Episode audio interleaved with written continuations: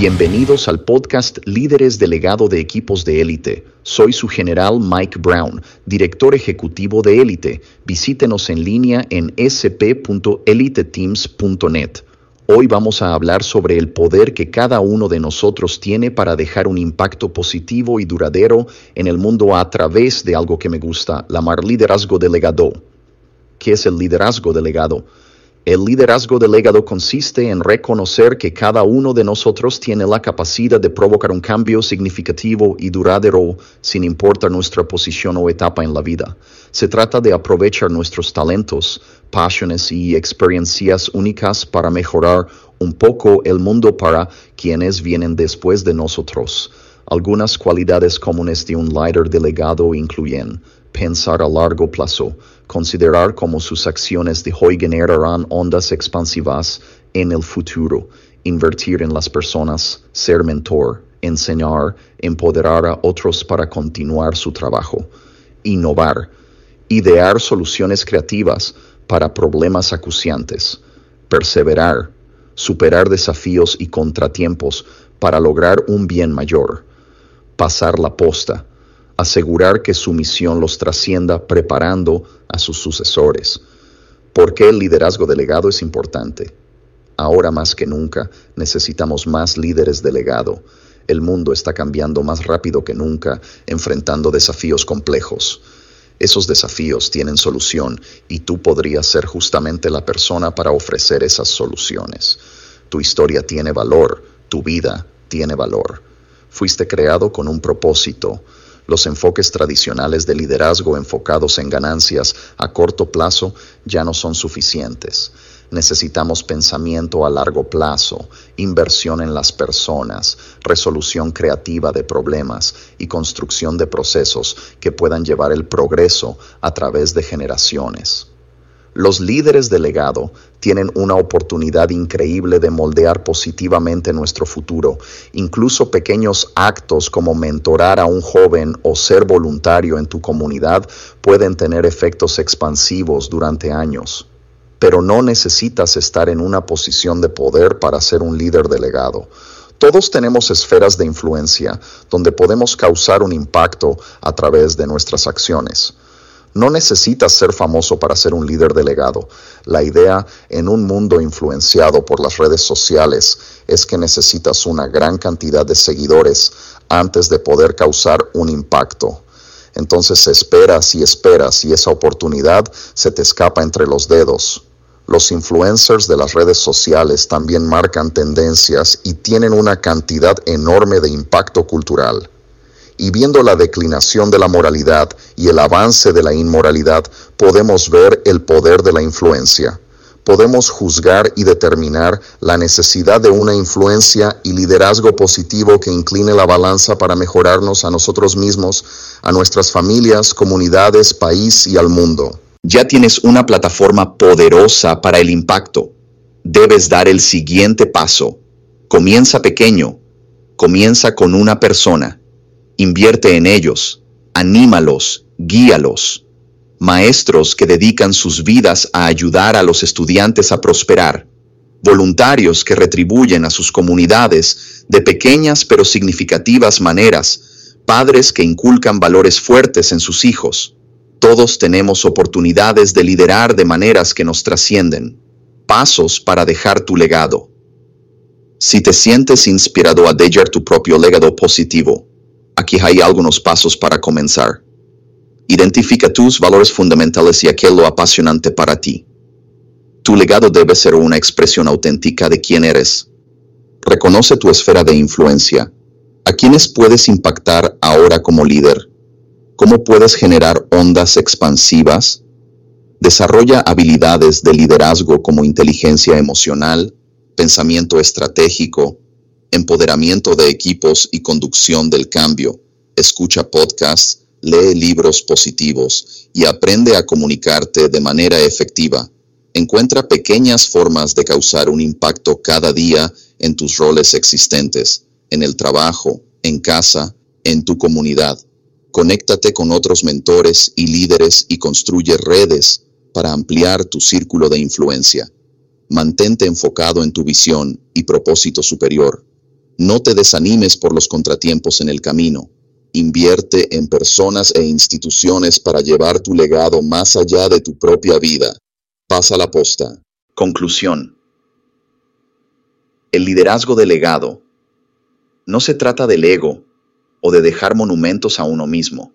Se trata de usar tus talentos y pasiones para servir a los demás y hacer del mundo un lugar un poquito mejor, para proveer a una generación futura, para que prospere y avance empoderada y segura, para cambiar perspectivas y guiar a otros a un lugar donde, en lugar de pararse sobre un cimiento de arena movediza, estén parados sobre una base firme.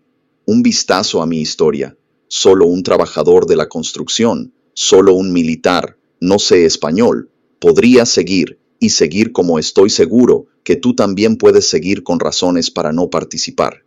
Comenzamos nuestro ministerio plantando una iglesia en El Salvador.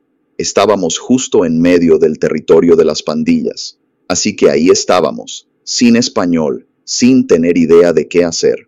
Solo éramos unos gringos confiando en Dios. Estábamos construyendo una iglesia con algunos salvadoreños. Noté que un hombre me estaba mirando, estaba parado debajo de un árbol. Estaba cubierto de tatuajes. Le pregunté a mi amigo, ¿quién es ese hombre debajo del árbol? Mi amigo me dijo, ese hombre era el líder de la MS. No te preocupes por él, solo estaba entendiendo lo que estábamos haciendo. Cuando estaba a punto de continuar mi trabajo, el Espíritu Santo me dijo, ve a él. Caminé hacia él y el Espíritu Santo me dijo, preséntate y dale la mano. Le dije a este líder de la pandilla, hola, mi nombre es Mike. Me miró y se fue. Mi amigo me dijo, estás loco, te iba a matar. Pero entendí que Dios me estaba usando.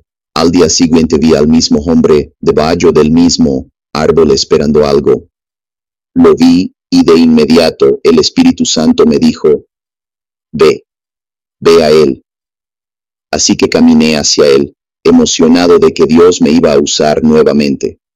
Le dije al Espíritu Santo, haría cualquier cosa que quieras. ¿Qué quieres que haga? El Espíritu Santo me dijo, dale un abrazo.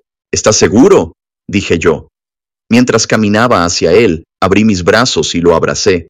Inmediatamente el Espíritu Santo cayó sobre nosotros como ungüento y sentí el poder de Dios y entendí que estábamos rodeados por los ejércitos del cielo.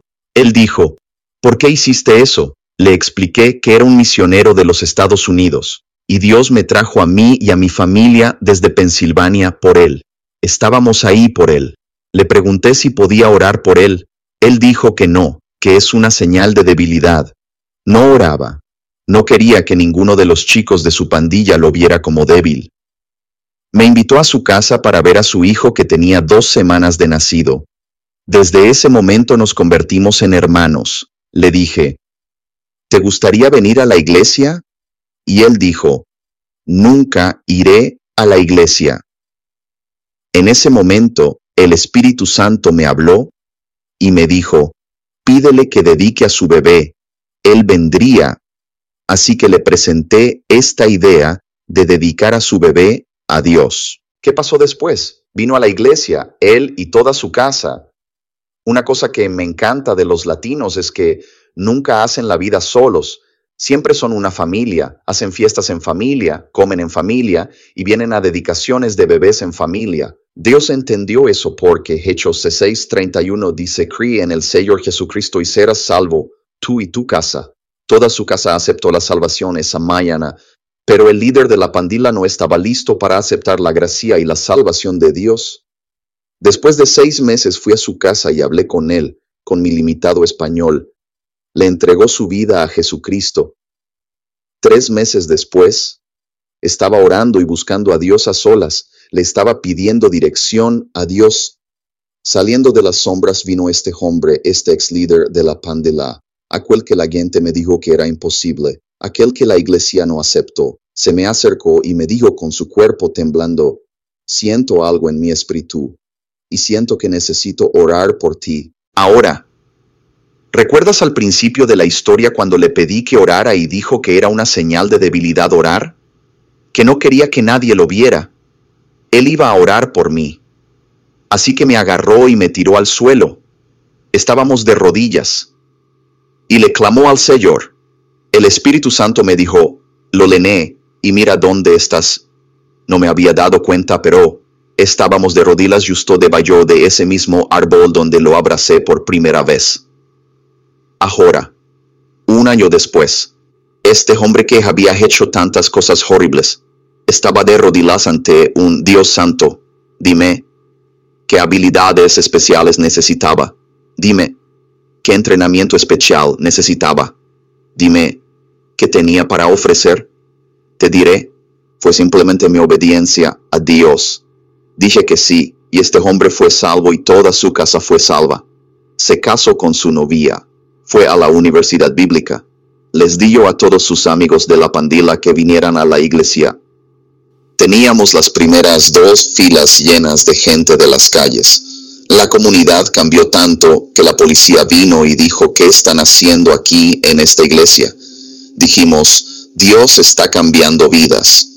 Pudimos ministrar a la policía.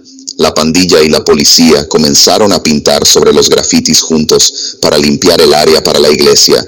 Los asesinatos y el crimen se sometieron a Dios. La extorsión se sometió a Dios la iglesia pasó de alrededor de 80 personas a 400 personas.